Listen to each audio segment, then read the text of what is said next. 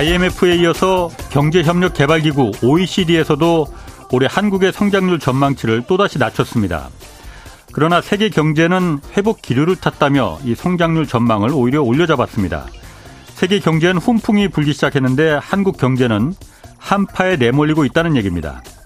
반도체를 비롯한 수출이 외교적 리스크까지 더해지면서 한계에 부딪힌 데다 내수 역시 지금 세계 최고 수준의 가계 부채 때문에 성장을 기대할 수 없는 상황입니다.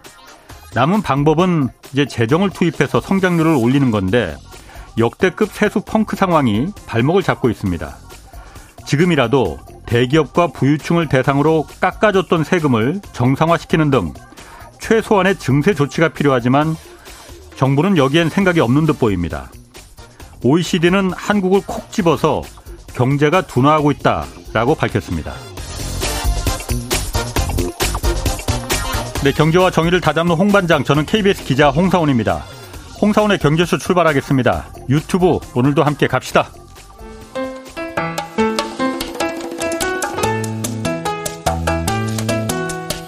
대한민국 최고의 경제 전문가만 모십니다. 어렵고 지루한 경제 프로그램은 거부합니다. 유익하고 재미있는 홍사운의 경제쇼. 네, 중국의 수출과 내수가 침체에 다시 빠져들었다고 합니다. 그런데 이 상황에서 미국과 중국 사이엔 지금 화해 기류도 감지되고 있습니다. 상황이 아주 미묘하게 돌아가고 있는데 자세히 알아보겠습니다. 전병석 중국 경제금융연구소 소장 나오셨습니다. 안녕하세요. 안녕하십니까. 지난달 중국 수출이 어, 마이너스 7.4% 이렇게 하락했어요. 이거 굉장히 큰 폭이잖아요. 왜 이렇게 수출이 줄어든 거예요, 중국이? reopening 했다는데? 어, 뭐 reopening 한 게 오히려 독이 될 수 있죠 수출에는. 어. 그래서 생산 공장이 full로 예. 가동이 되면서 예. 이게 이제 재고가 많이 쌓이는 현상이 있었고 예. 또 코로나 와중에서 수출이 너무 잘 됐었어요. 그래서 전 세계는 음. 다 오히려 캐파를 줄였는데 예.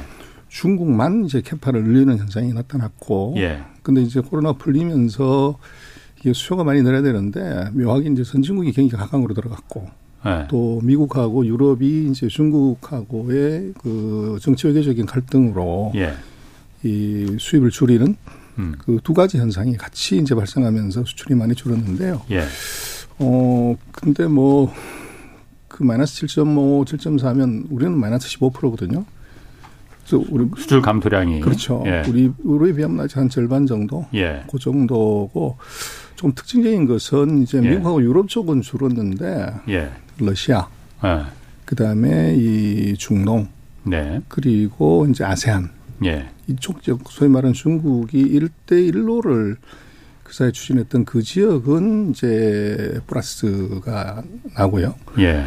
어 그리고 아이템을 보면 우리하고도 아주 유사한데 중국도 자동차, 예.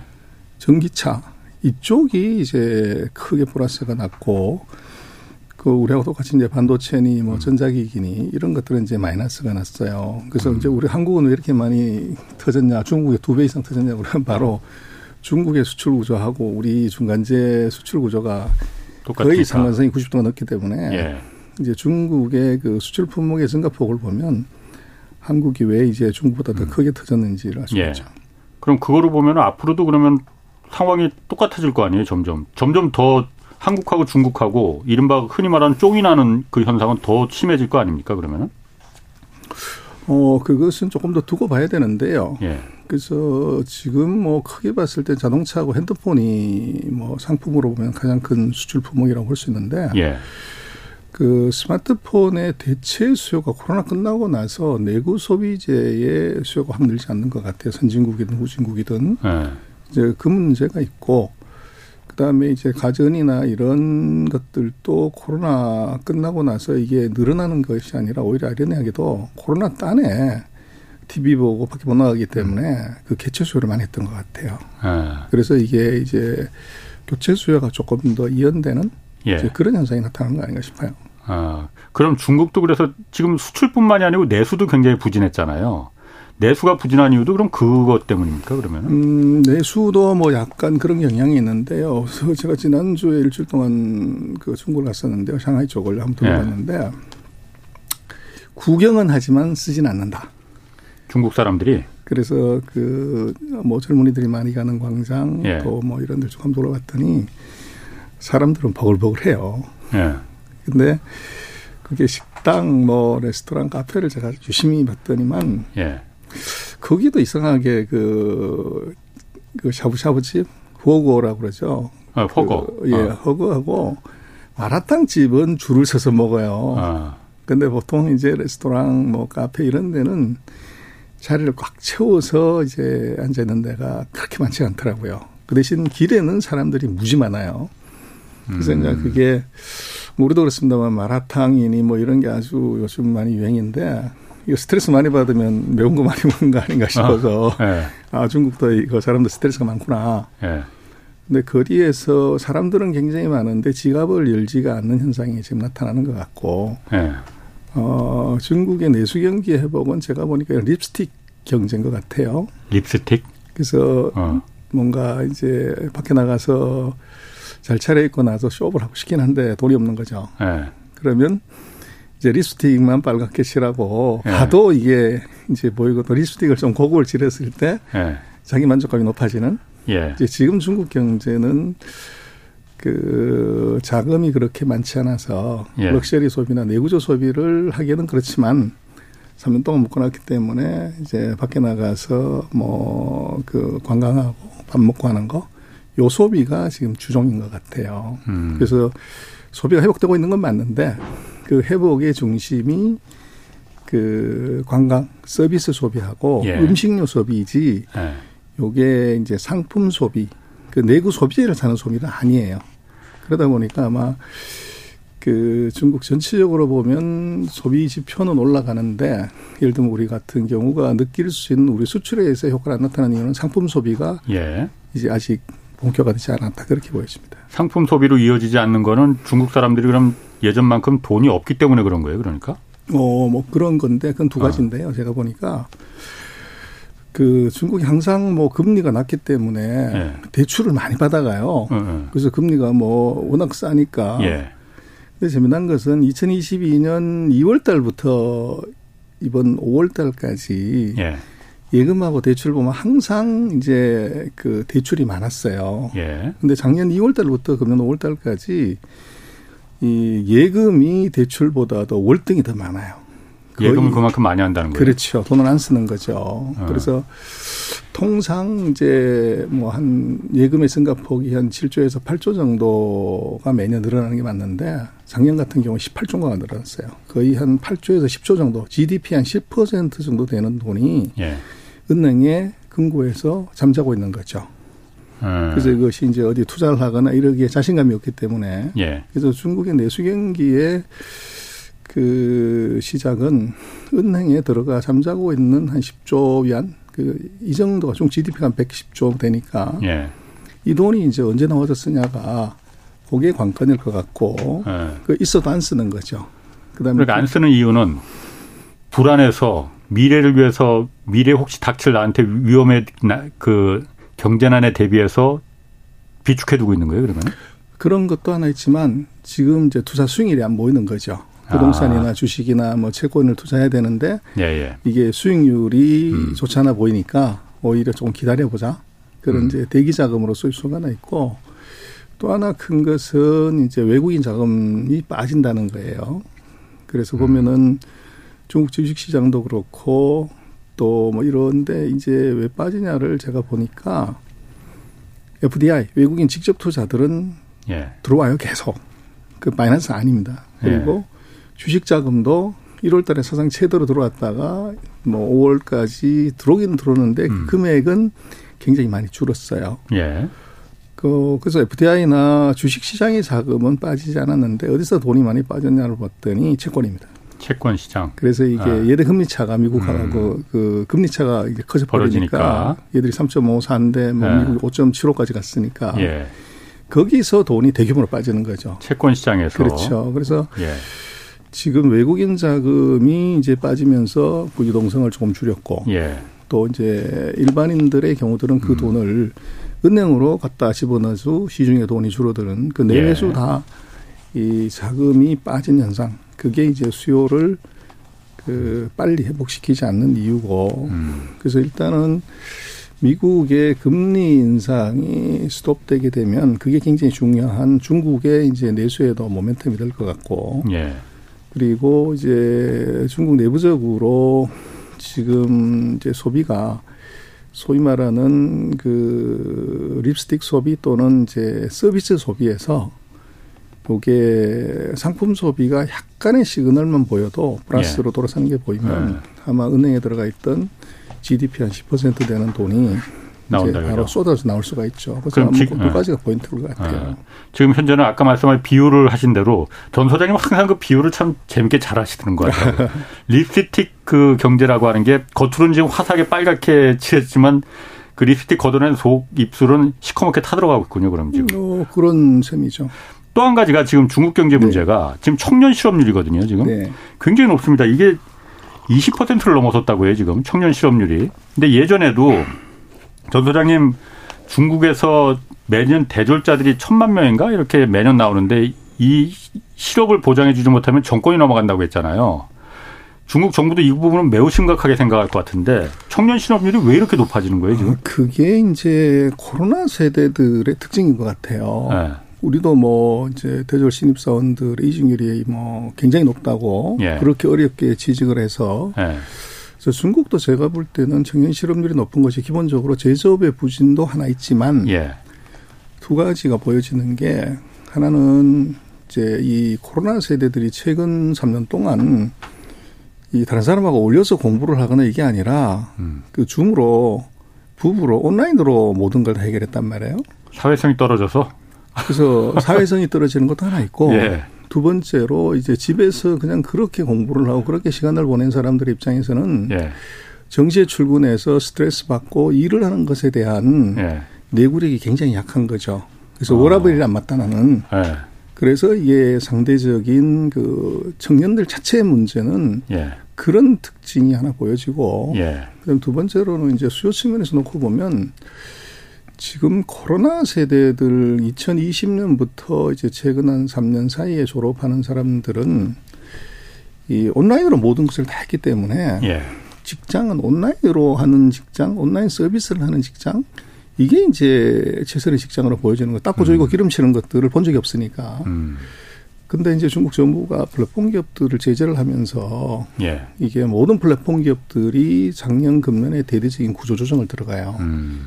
그래서 음. 젊은이들이 좋아하는 그런 가고 싶은 회사는 사람을 안 뽑는 거죠. 아. 오히려 잘라내는 문제가 있고 예. 그 아리바바나 텐센트나 바이두가 구조정을 하면 거기에 달려 있는 수천 개 회사들이 이제 같이 구조정을 하게 되기 때문에 그 코로나 세대들이 좋아하는 일자리가 대폭 줄어들었기 때문에 얘들이 이제 전통 제조업이나 그런 닦고 조이고 기름치는 쪽으로 이것을 이제 어떻게 보면 안 가는 예. 그런 현상이 나타나는데 그러면 사회적으로 큰 문제가 돼야 되는데 어. 제가 보니까 한 일주일 있으면서 저녁에 이제 밖에 나가 보면 젊은이들이 그 상가의 거리에 무지 많아요. 예. 근데 취업 실업률 20% 넘으면 무슨 돈으로 돈을 쓰냐. 어. 거기에 이제 얘들은 식스 파켓이 있는 거죠. 그래서 six pocket? 저기 지갑이 예. 자기는 돈을 못 벌지만 예. 지갑이 뒷주머니, 앞주머니 여섯 개가 꽂혀 있는 거죠. 아. 그래서 엄마, 아빠, 할아버지, 할머니, 할아버지, 할머니 여섯 명의 어른이 네. support를 할 수 있기 때문에 네. 요즘 뭐 그런 얘기 하지 않습니까? 젊은 친구들이 스트레스 많이 받아서 우울증이 많다고. 그래서 뭐 회사 가려고 그러면 배가 아파요. 네. 뭐 머리가 아파요. 예. 그 회사가 너무 스트레스 심하게 줘요 그러면 그네 좋아하는 거 알아봐라. 음. 이제 이런 현상 우리도 있지만 중국도 아마 그런 현상이 조금 있는 것 같고 또 이제 그 가족 구성의 그 최근 40년간의 이제 외아들 외딸의 음. 형태로 오다 보니까 한 자녀 정책 때문에 그 부모들의 이 지갑을 그냥 쓸 수 있기 때문에 그렇게 직장을 열심히 절박하게 네. 찾아야 되는 경우가 상당히 좀 줄어드는 음. 이제 일본에서 봤던 캥거루 이펙트 같은 것 예. 이런 것들이 조금 있는 거 아닌가 싶어요. 아, 그럼 그런 거라면은 뭐 사실 뭐 문제가 없다고 볼 수는 없지만은 어, 중국 정부 입장에서는 시진핑 주석 체제 입장에서는 젊은이들의 실업이 어, 그냥 놔뒀다가는 정권에 그야말로 안위하고도 문제가 있는 어, 거 아니냐? 그런 문제가 있습니다. 그래서 네. 이제 중국 정부가 한 게 보면 작년 하반부터 플랫폼 예. 대한 규제를 더 이상 하지 않겠다. 그랬죠. 예. 이제 그 얘기가 바로 이제 거기 예. 하나 이제 들어가 있고. 예. 그다음에 이제 아무래도 그런 그 청년 실업이 높아지면 반사회 또는 반정부적인 이제 시위나 뭐 색깔이 굉장히 강하게 나오죠. 당연히 불만이 나오겠. 그래서 금년 들어서 중국이 보면 예. 그 국민들의 사상 이제 뭐 사고 예. 이런 것들을 굉장히 강하게 통제하는 이제 그런 조치들이 나오는 것 같아요. 지금? 그렇죠. 그게 먹히나 그런데 요즘 어, 세상에. 그래서 그게 이제 우리는 뭐 이번에 보면 중국이 정부 예. 기구를 개편을 하면서 재밌는 기관 하나 만들었는데 예. 국가 데이터국이라는 걸 하나 만들었어요. 어, 있죠. 국가 데이터국. 예. 예. 그래서 이제 뭐 그런 것, 그 다음에 예전 같았으면 우리 같으면 신문고라고 그럴까? 예. 그 국민들이 억울한 게 있으면 북을 쳐가지고 이제 그 자기 어서 네. 그 억울함을 풀려고 하는 그런 것들을 대대적으로 확대를 했어요. 예. 그래서 한편으로는 이제 그 반사회적인 그 잠재적인 요소들을 예. 이 기업들의 고용을 촉진시키면서 푸는 게 하나 있고 또 하나는 이제 그게 정말 나타났을 때 이제 강하게 누를 수 있는 음. 이제 정책을 하나 쓰고 예. 그리고 또 할 말 다 한번 해봐라 뭐가 예. 불만이냐 이제 그런 세 가지를 동시에 같이 작용을 이제 하고 있는 것 같아요 정부가 아. 그러나 아직은 뭐 아까도 말씀을 드렸지만 정연 실업의 그 정도가 국가 아니나 사회 불안을 야기하는 정도는 아닌 것이 아까 말씀드렸던 이 사람들이 돈을 못 쓰게 되고 생활에 제약을 받으면 이게 이제 뭐 혁명으로 음. 이어질 수 있지만 뭐 그럴 가능성이 지금 거의 없는 것 같아요, 음. 아직은. 그리고 이제 뭐 reopening 한 지 작년 금년 3월달부터 사실은 했기 때문에 예. 불과 한 분기가 지난 거죠. 음. 그래서 한 분기의 상황을 가지고서 뭐 전체를 3년을 막아놨는데 그 갖고 판단하는 것은 음. 조금 그렇고 적어도 앞으로 한 6개월 정도의 시간을 예. 조금 더 어떤 변화가 나타나는지를 봐야 될 것 같아요. 그렇군요. 지금 질문이 하나 유튜브 채팅창에서 들어왔는데 키타님이 중국 베이징 근처에서 2023년까지 광전자 반도체 3나노 양산을 한다고 하는데 이 사실인지 어느 정도 진척이 된 건지 또 만약에 3나노 양산이 된다면 우리나라 반도체 회사들은 망하는 거 아니냐. 이, 이게 3나노 양산을 한다는 게 그래서 뭐 신문 기사에다가 아, 아. 그냥 그렇게 내는 거고요. 예. 그 중국이 지금 할 수 있는 기술의 수준은 14나노 수준이에요. 예. 최첨단이 할수 있는 아. 게. 근데 지금 미국이 14나노 이하를 만들 수 있는 장비 기술 이걸 완벽하게 지금 통제했어요. 예. 그래서 그거를 14나노 이하는 현재로서는 중국은 양산하기 어렵습니다. 음. 미국의 기술 통제 때문에 ASML이나 뭐 이런 데서 일단 장비도 반입이 중국에 일단 안 되니 그거는 3나노까지는 어, 그냥 신문 기사에만 나오는 거고. 3나노라 하면요. 어. 우리 삼성전자도 지금 3나노 겨우 시작해가지고 아직 수위를 못 맞추는 단계고 어.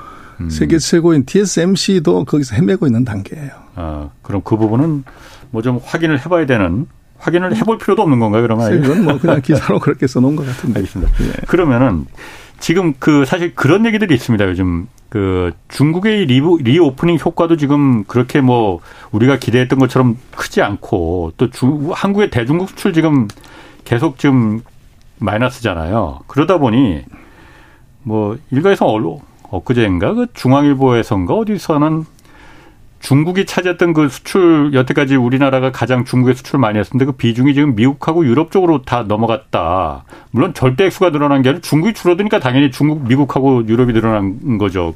그 기사는 사실 그 절대 액수를 비교하지 않고 그렇게 비교하면은 모르는 사람들이 봤을 때는 우리가 막 그쪽에 수출이 미국이나 이쪽에 많이 들어가는 것 그건 아닌 것 같고 어쨌든 이번 기회에 어, 중국의 의존도 아예 이거 벗어나야 된다. 아, 탈중국을 더 빨리 해야 된다 이런 주장도 있거든요. 이 부분은 그럼 어떻게 생각하십니까? 어 거기에 답은요. 독일하고 프랑스하고 미국에 내놓으라는 경영자들은 어. 리오프닝하고 모조리 중국에 다 몰려갔습니다. 그렇죠. 예. 탈중국 해야 된다고 하면 예. 폭스바겐, BMW, 바스프, 예. 뭐 이제 미국의 애플부터 시작을 해서 예. 왜 가냐. 예. 이제 거기에 답이 있고요. 음. 우리가 지금 탈중국 해야 된다고 하는 것에 대해서는 제가 볼 때는 이미 그 타이밍은 이미 끝났고 그 탈중국의 얘기는 그리고 이제 우린 이런 거죠. 그러면 호주하고 일본하고 뭐 이쪽은 우리보다도 우리하고 비슷하거나 대중국 비중이 더 높아요. 예. 근데 뭐 지금 20%대 그 정도 중국 비중을 또 줄여야 된다. 탈중국에 이런 얘기 안 하거든요. 음. 근데 우리는 약간 이거를 그 좀 정서적인 분야를 그대로 연장을 해서 정치 그 경제적인 쪽까지 연장을 하는 것 같아요. 음. 근데 문제는 왜 우리가 대중국 수출이 줄었냐를 보면 중국이 보복을 했거나 예. 또는 시장이 없어졌거나 예. 이러면은 그건 빨리 빠지는 게 맞아요. 예. 근데 문제는 우리가 사드 보복 이후에 최근 코로나 3년 중에서 예. 중국이 한국 제품을 불매하거나 또는 이거 생산에 제약을 가했거나 뭐 이런 건 없어요. 예. 근데 그 사이에 이제 무슨 일이 벌어졌냐 하면 중국이 자체적인 생산 능력을 키우고 음. 기술력을 높인 것 이게 예. 분명히 있죠. 예. 그래서 거기에서 이제 밀려 갖고 나오는 것들을 이제 탈중국이라고 얘기하는 건 조금 과장이고 지금 미국하고 유럽의 경영자들이 때로 몰려가는 이유는 그럼 이제 뭐 우리가 심플하게 생각하면 자동차하고 핸드폰이 대표적인 커머디티 또 요즘 뭐 네. 뭐 전기차 세 가지를 놓고 보면 전 세계에서 누가 제일 크냐.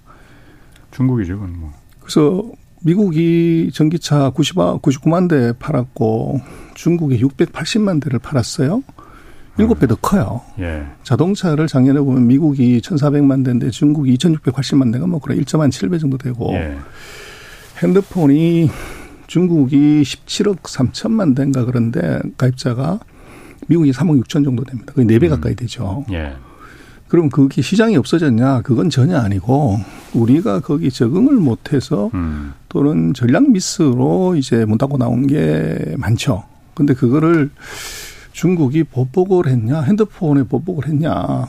뭐 이렇게 보면 전기차에 무슨 보복을 했냐? 이것보다는 이게 우리 경쟁력에 심각한 사실은 문제가 있는 건데 그건 삭뒀고 이제 탈중국 해야 된다. 뭐 이렇게 얘기를 하는데 그것은 조금 과장이다. 그리고 우리가 아까 말씀하신 것처럼 이 세계 최대 시장을 우리 바로 옆집에 비행기 타고 한 시간 40분이면 가는 거리에 두고서 그 13시간, 14시간 비행기 타고 가고 배로 한 달 가야 되는 거리기다 목숨을 걸어야 되냐. 음. 이걸 생각해 보면 조금 우리가 너무 정서적인 쪽으로 몰고 가는 게 있고요. 그래서 요즘 뭐 우리 전체적으로 보면은 미국 쪽에 많이 이제 오리엔트 돼 있었고 하지만 그 미국이라는 시장 자체가 반도체든 자동차든 이게 최대 시장이 더 이상 아니란 말이에요. 예. 그래서 한 군데서 발 빼가지고 한 군데 올인하는 게 맞냐? 아니면 양쪽에 양다리를 다 걸치는 게 맞냐? 누가 고수냐? 그거는 그 양다리 다 걸치는 게 고수죠. 음. 그래서 한쪽만 가서 붙었다고 했을 때 시장을 저거를 거의 뭐 예전 같았으면 30% 시행 같아도 한 25% 시장을 우리가 포기를 해야 되는데 그게 경제적 현실로 과연 맞냐는 거죠.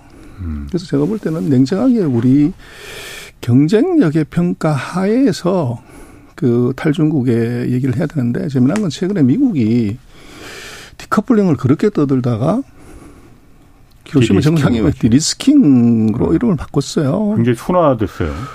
그리고 어. 거기에 보면은 먼저 브링컨하고 그 왕이 외교 담당하고 예. 회의를 하고 그다음에 이제 레이먼드하고 왕원타우하고 상무부 장관 회의를 하고 그 생각을 예. 보면 그 동아시아 차관보들이 또 이제 중국에서 회담을 해요. 예. 그리고 뭐 빠른 시일 오늘 보면은 블링컨이 다시 지난번에 뭐 정찰 위성 때문에 예. 중국 안 간다고 그랬다가 6월 안쪽으로 중국을 간다고 얘기를 해요. 블링컨 국무장관이. 그렇죠. 예. 그래서 그렇게 놓고 보면 미국도 이게 1%대 GDP 성장률을 가지고 선거를 음. 치르게 되면 바이든의 성공 가능성은 굉장히 낮아지죠. 뭐 역대로 봤을 때 1% 성장률 만들어서 선거 이긴 적이 없으니까. 내년 대선에서? 그렇죠. 내년 1월 달부터 이미 들어가야 되니까. 예. 그래서 제가 볼 때는 그 미국의 스탠스가 바뀌는 것 같아요. 그래서 아마도 브링컨이 가서 이번에 뭔 얘기를 할지 모르겠지만 제가 볼 때는 반도체 빼고 예. 나머지 부분 전통산업이나 일상용품에서는 예. 이거 서로 교육을 늘리자.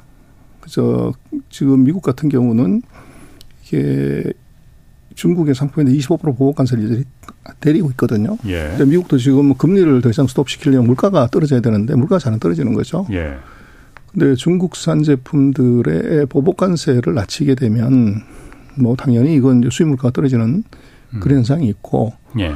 또 지금 중국도 마찬가지지만 미국은 선거 이슈가 걸려 있기 때문에 적어도 금년까지는 숫자를 GDP 숫자를 좀 높게 만들어야 대통령 입장에서도 대선 주자로서 입지 확보가 되는데 지금 뭐 미국 GDP 계속 떨어지잖아요. 그래서 네. 연말에 가서 지금보다 더 나쁜 상황이 온다고 하면 그건 굉장히 나쁜 상황이 오고 또 중국 같은 경우를 보면 그 총리 리스크가 있는 것 같아요. 성장률이 생각보다가 좋지 않다. 네. 또 이게 이제 그 특히나 수출이나 뭐 이런 것이 나쁘다고 하면 예전 같았으면 이제 시진핑 주석하고 리커창 총리가 서로 경쟁자이자 라이벌이었기 때문에 예. 이건 총리가 잘못해서 그래. 경제는 총리가 그렇죠. 담당하는 거니까. 근데 네. 이번에는 리창 총리는 시진핑과 같은 계열이고 시진핑의 비서였기 그렇죠. 때문에 이건 경쟁 대립 관계가 아니에요. 아. 근데 리창 총리를 보면은 역대 중국의 총리들은 다 엘리트들입니다. 최고의 명문대학을 나왔고 예. 또 총리가 되기 전에 6, 6년 이상 그 5년 이상 그 이제 부총리로서의 역할을 하다가 들어오는데 이번에 예. 이창 총리는 그런 과정이 전혀 없고 예. 바로 이제 상하이 당석에서 바로 들어왔고 뭐 리창 총리가 중계 대학 서열로 보면은 200 이하의 이제 학교에서 졸업을 음. 했거든요. 예. 그래서 그럼에도 불구하고 이제 총리를 시킨 것들은 이제 능력을 본 발탁 인사다. 이제 그렇게 음. 이제 얘기를 하는데 문제는 이게 능력이 있는 발탁 인사가 성장률 엉망진창으로 나오면 예. 그것은 총리에 대한 어떤 능력 얘기가 아니고 최고 지도자의 그 사람 쓰는 용병술에 대한 실패로 오인하게 되죠. 시진핑에 대한. 그렇죠. 사람 잘못 뽑았다. 어. 자기 사람 이제 뽑아서 예를 들면 좀 예. 나하게 얘기하면 똘마니 정치를 하다가 이제 예. 이렇게 되는 거 아니냐 하는 그런 예. 비단을 받을 수가 있죠. 예. 그렇게 보면 아마도 하반기에 그 중국은 아마 7월 말에 6월까지의 경제 정책 실시 결과를 보고 새로운 정책을 마련을 합니다. 예. 그래서 뭐 7월 달에 하반기 어떻게 경제 정책을 가져갈까에 대해서 좀 큰 변화가 있을 것 같아요. 근데 그러려고 음. 하면은 먼저 아까도 말씀하셨지만 왜 이제 그 돈을 안 쓰냐 하는 것에 제일 큰 이제 요인은 미국과의 긴장 관계죠. 예. 그래서 미국하고의 긴장 관계가 일단 풀어지는 것이 이제 수출 기업, 투자 기업들한테 유리하고 또 그걸 원한다 이거죠. 그렇죠. 네. 그래서 중국이 또 대외적으로 수출하는 것에 여러 가지 제한이 걸린 것들을 만약에 브링컨이 와서 이제 서로가 빠트를 치게 되면 그게 네. 풀리게 되면 수출이 이제 나아지게 되는 요인이겠죠. 그래서 네. 제가 볼 때는 미국과 중국이 지금은 묘한 시기에 서로 이해관계가 일치한다. 그래서 아마 하반기에 미중 관계는 그 직접 경쟁이 되는 반도체나 AI를 뺀 나머지 분야에서는 오히려 이게 이제 하반기는 각자가 뭐 아쉬운 데가 있기 때문에 음. 서로 보완하면서 좀 풀려가는 것 아닌가 하는 이제 그런 예측을 할 수 있을 것 같아요. 그런데 어쨌든 그 토니 블링컨 국무장관이 이제 곧 중국을 방문해서 이제 그 방문할 것 같은데 물 밑에서 뭔가 지금 미국하고 중국하고 옛 얼마 전까지 사생결단으로 싸우다가 지금은 서로 뭔가 필요에 의해서 물 밑에서 뭔가 벌어지고 있는 것 같아요. 그런데 말씀하신 대로 예를 들어서 중국은 지금도 디커플링에서 디리스킹으로 이런 용어를 순화하고 이런 거는 공식적인 입장은 술병 바꾼다고 해서 그 안에 들어있는 술이 달라지겠느냐. 그 아무 의미 없다 이렇게 겉으로 말하잖아요. 그런데 말씀하신 대로 서로 필요는 있는 것 같은데 만약 말씀하신 대로 반도체 빼고 다른 거는 그러면 그 옛날처럼 친하게 지내자 했을 때 중국이 그걸 받아들이겠냐 이거죠. 중국이 지금 가장 필요한 건 다른 거 다 포기하도록 반도체만 차라리 풀어달라 이렇게 요구를 할지언정 반도체를 그럼 중국이 지금처럼 제재를 중국이 못 쓰게 하면서 다른 거는 그럼 오케이 그럼 미국이 원하는 거 이거니까 미국이 필요한 건 그럼 다 갖고 가 해줄까요? 저 제가 시진핑이라면 안 그럴 것 같은데. 그러나 지금 이제 상대가 절대 줄 수 없는 것을 계속 요구를 하면 예. 이게 더 잃는 것이 더 커질 수가 있는 거죠. 예. 그리고 지금 아까도 말씀드렸지만 중국도 몇 가지 지적하신 것처럼 예. 수출이나 내수에서 어, 이제 공경에 처해져 있기 때문에 예. 그리고 반도체 관련된 저 문제는 뭐 6개월, 1년 만에 해결될 수 있는 이 사안이 이미 아니고 음. 또 이게 대통령이 취임식 하면서부터 실리콘 웨이퍼를 들고서 얘기를 했는데 그 공약이란 말이에요. 예. 그것을 엎을 수가 있냐? 그건 불가하죠. 아. 그래서 제가 볼 때는 뭐 중국도 보면 미국한테 레드라인 넘지 마라. 예. 대만 얘기하지 마. 예. 이게 얘들 레드라인이고 아마 바이든 같은 경우도 내가 이거 취임하면서 트럼프는 무역과 고 중국을 자초시키겠다고 했지만 나는 그런 거 안 한다. 음. 하숙하는 거지. 나는 예. 반도체 기술로 할 거야. 예. 이렇게 얘기했는데 그걸 풀어달라고가 하는 것이 현실적으로 중국 입장에 놓고 봤을 때 가능할 거냐를 판단할 것 같아요. 그래서 음. 반도체 이외에 다른 분야는 얼마나 되냐 그런데 실질적으로 반도체가 뭐 중국이 한 2, 3천억 쓴다고 하는데 그게 전체 뭐 무역량에서 그거 10%가 안 되거든요. 나머지 아더스 음. 90%가 이제 예. 다른 품목들이죠.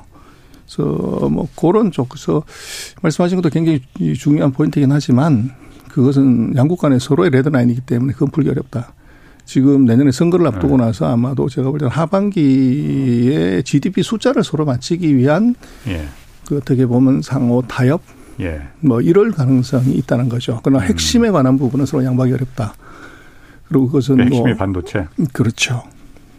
어 그게 반도체가 왜 그렇게 미국 입장에서 핵심이라고 볼까요? 그거 반도체를 풀어주면은 중국이 그 반도체를 마음대로 쓸 수 있으면은 서방의 반도체를 마음대로 쓸 수 있으면은 미국 경제를 훌쩍 뛰어넘습니까 금방? 어, 첫 번째는 4차 산업혁명의 패권에 관한 문제고요. 예. 그래서 회계번을 누가 지하는 게 있고 두 번째는 유사시에 전쟁이 벌어졌을 때 지금 예. 결국은 뭐 우리 챗 GPT 갖고 달리지만 그건 이제 IP지 않습니까? 예.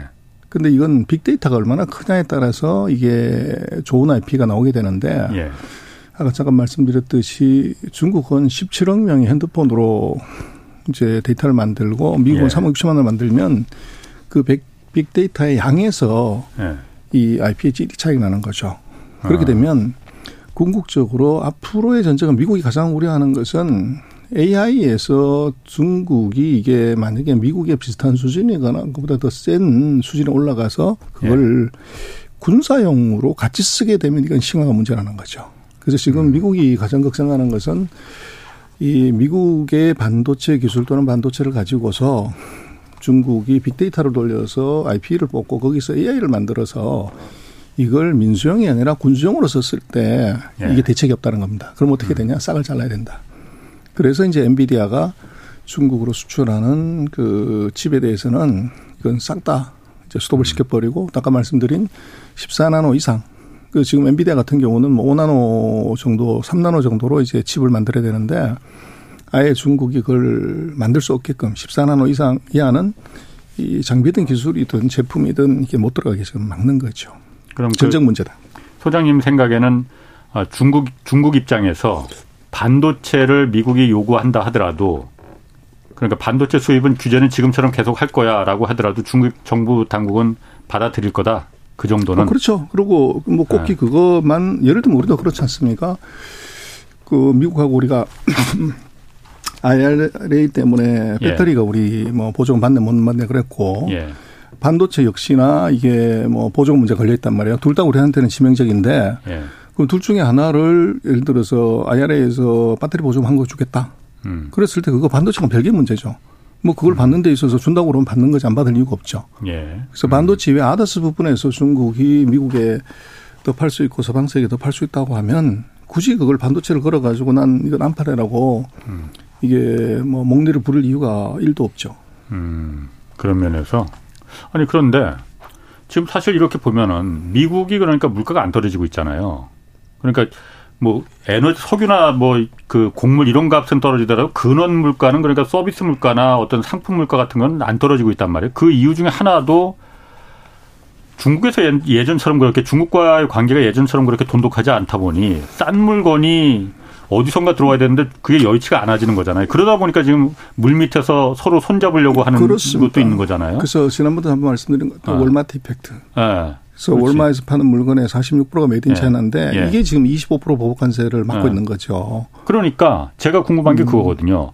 그 상황을 미국이 절 미국이 지금 당장 내년에도 선거고 물가도 안 떨어지면은 바이든 입장에서 굉장히 초조할 거다라는 걸 시진핑이 모르겠습니까? 더 잘할 거 아니에요. 그럼 시진핑 입장에서는 아하 이거 칼자루는 지금 내가 잡고 있네라고 판단하지 않을까? 그래서 오히려 반도체든 뭐든 더 요구하지 않을까?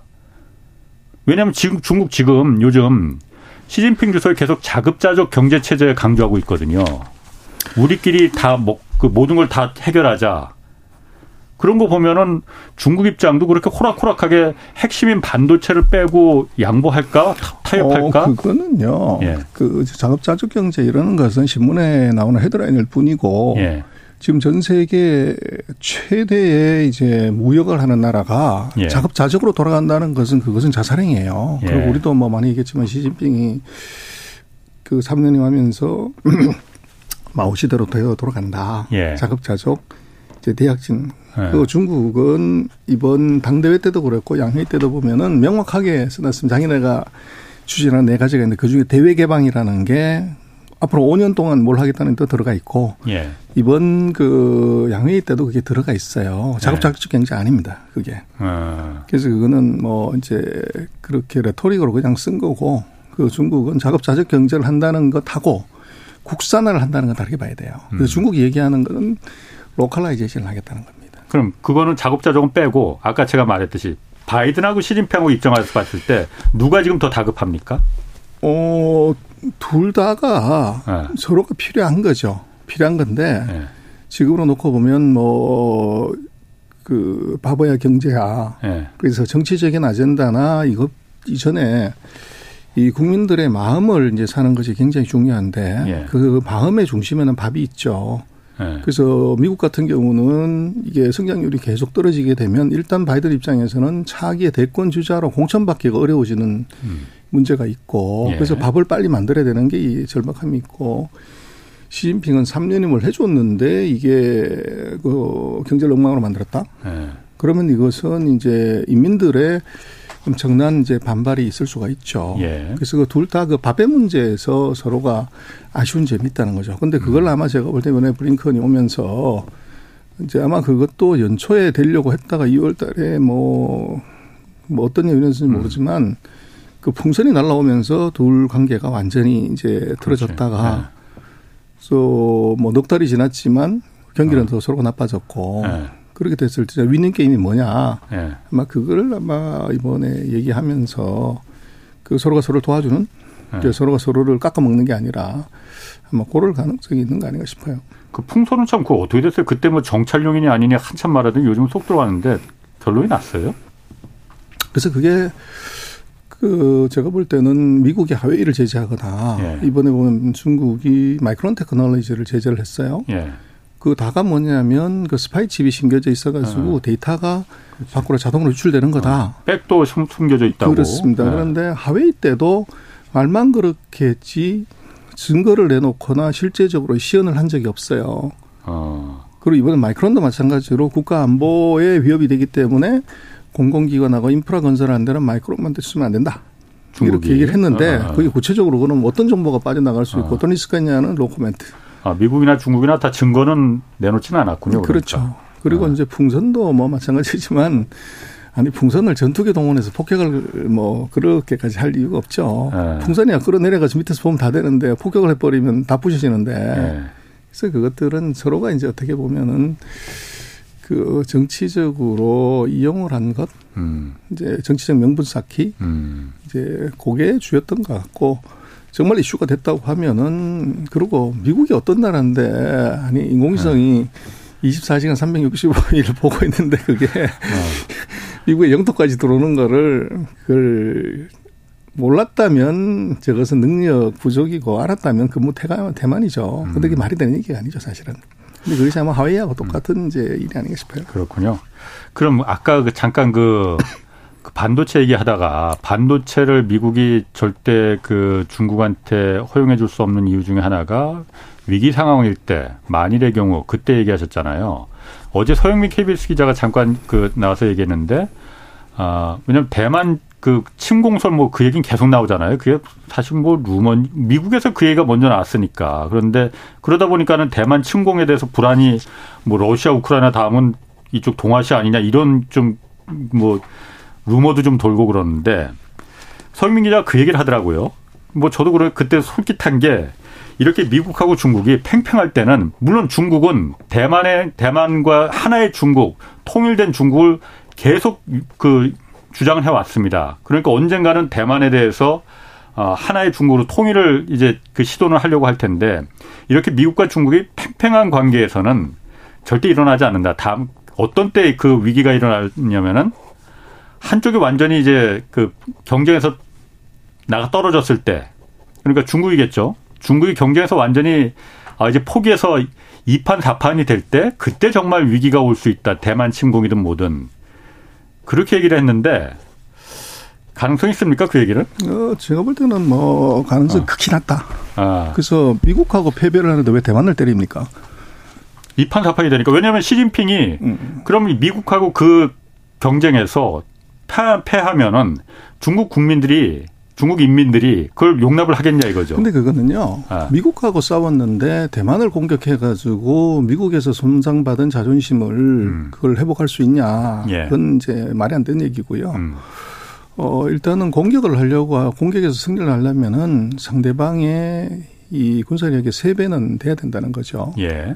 지금 미국이 중국하고 보면은 뭐 국방비니 뭐니 해가지고 한 37%그 예. 정도입니다. 예. 그러니까 지금 붙었다 그러면 그건 백전백패 하는 거고. 예. 그리고 이제 중국은 손자병법의 나라란 말이에요. 예. 그래서 이기는 전쟁을 하라는 것이 답인데 음. 지는 전쟁을 할 가능성이 있냐. 예. 그런 가능성은 제가 보기엔 대단히 낮아 보이고 대만에 대해서는요. 제 두 가지를 얘기를 하는데 예. 미국이 무슨 얘기를 그 제이크 설반이 무슨 얘기를 했냐면 만약에 이프지만 예.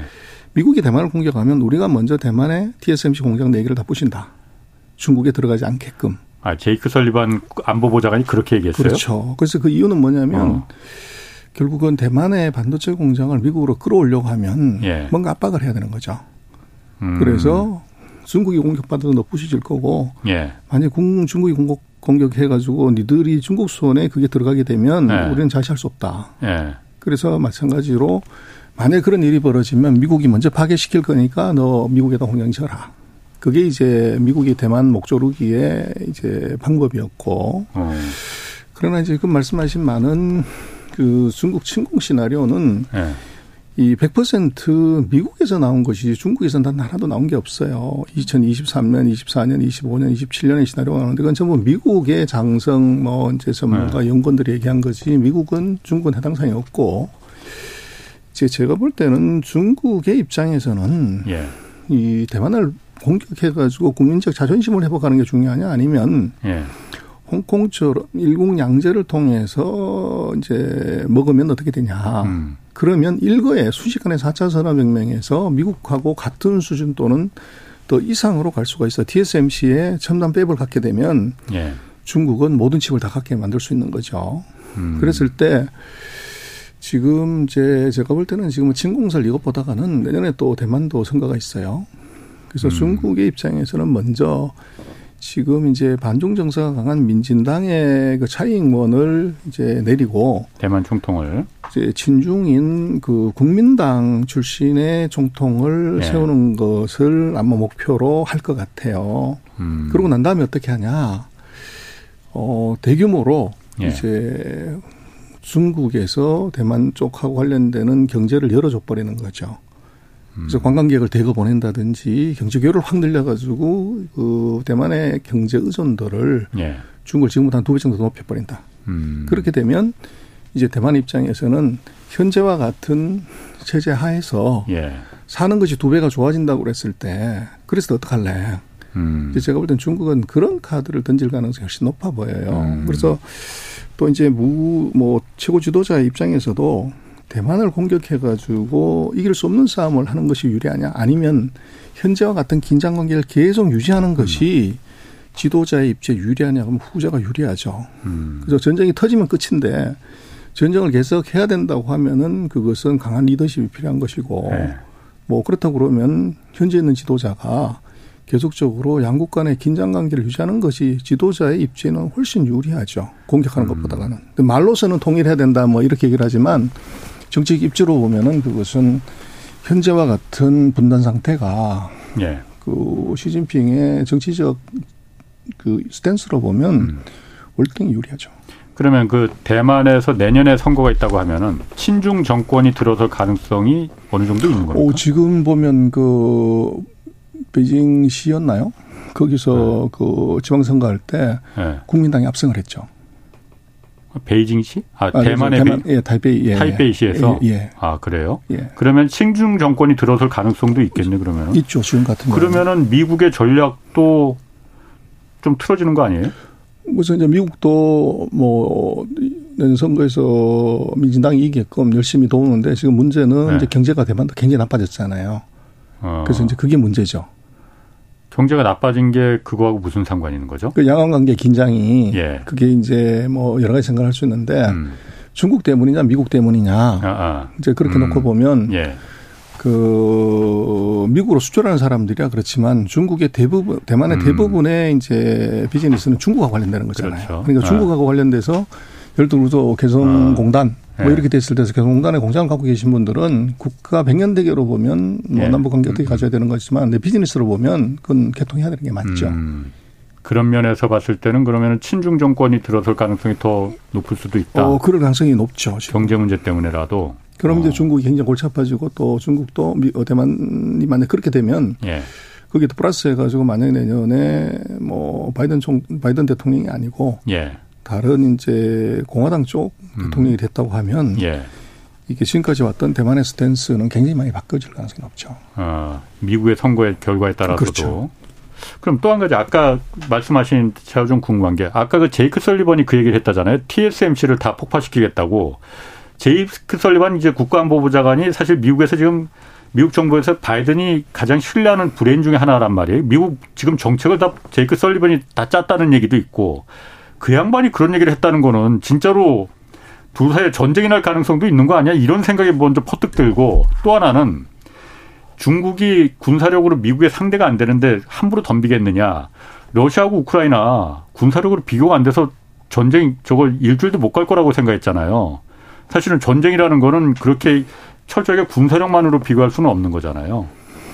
어, 그거 뭐 충분히 맞는 말씀이신데요. 예. 제가 볼 때는 이제 러시아나 우크라이나의 문제는 예. 그게 전쟁이 질질 오래 끌면 끌수록 유리한 나라들이 있는 거죠.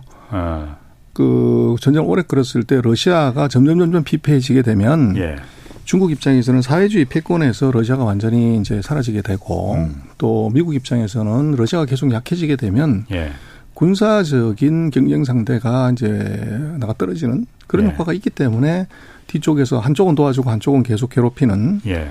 거기에 이제 푸틴이 말린 거 아닌가 싶어요. 예. 예. 그래서 그런 측면이 조금 보여지고 예. 지금 그 대만하고의 대만을 양 사이에 둔 미중의 관계는 그건 터졌다 그러면 그거는 삼차 대전이지 예.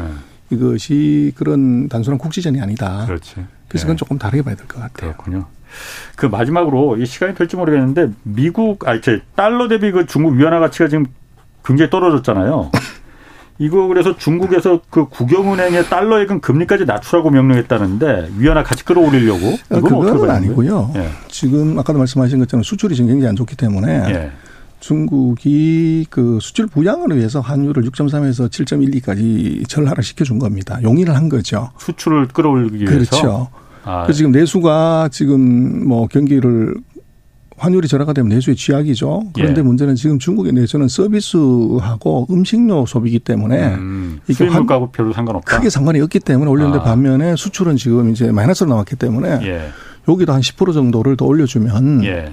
이제 마이너스가 플러스가 될 수 있는 가능성이 있죠. 그래서 아. 절하를 용인한 거고요. 그래서 예. 중국은 지난번에 몇 차례 말씀을 드렸지만 그 환율이 정부가 컨트롤하는 환율입니다. 시장 환율이 아니에요. 그렇죠. 그렇죠. 예. 그래서 지금 7.12는 정부가 그 수출 부양을 위해서 예. 만들어 놓은 환율. 예. 그래서 지금 정도에서 만약에 중국의 내수가 봉식적으로 살아나면 환율은 다시 절상된다. 아, 그럼 지금 이렇게 위안화 가치가 이렇게 급격하게 떨어진 건 수출이 지금 꼬꾸라지고 있으니 그걸 갖다 잘 위안화 가치가 떨어져야만이 수출 기업들이 경쟁력이 있으니까 그래서 일부러 그럼 중국 금융당국이 일부러 그러면 이걸 용인하는 거예요. 그러니까 환율 떨어지는 걸. 그렇습니다. 아, 수출을 늘리기 위해서 목적이 아, 그렇게 봐야 되는 거군요, 오히려. 아, 그러니까 이게 여러 가지 시각이 보면은 이렇게 전문가 말씀 들어보면은 아 그게 그래서 그렇구나 하고 고개가 끄덕끄덕해지게 되더라고요. 오늘 말씀 고맙습니다. 네, 고맙습니다. 전병서 중국경제금융연구소 소장이었습니다. 내일은 강영현 이사와 함께 증시 흐름 자세히 살펴보겠습니다. 홍사원의 경제쇼였습니다.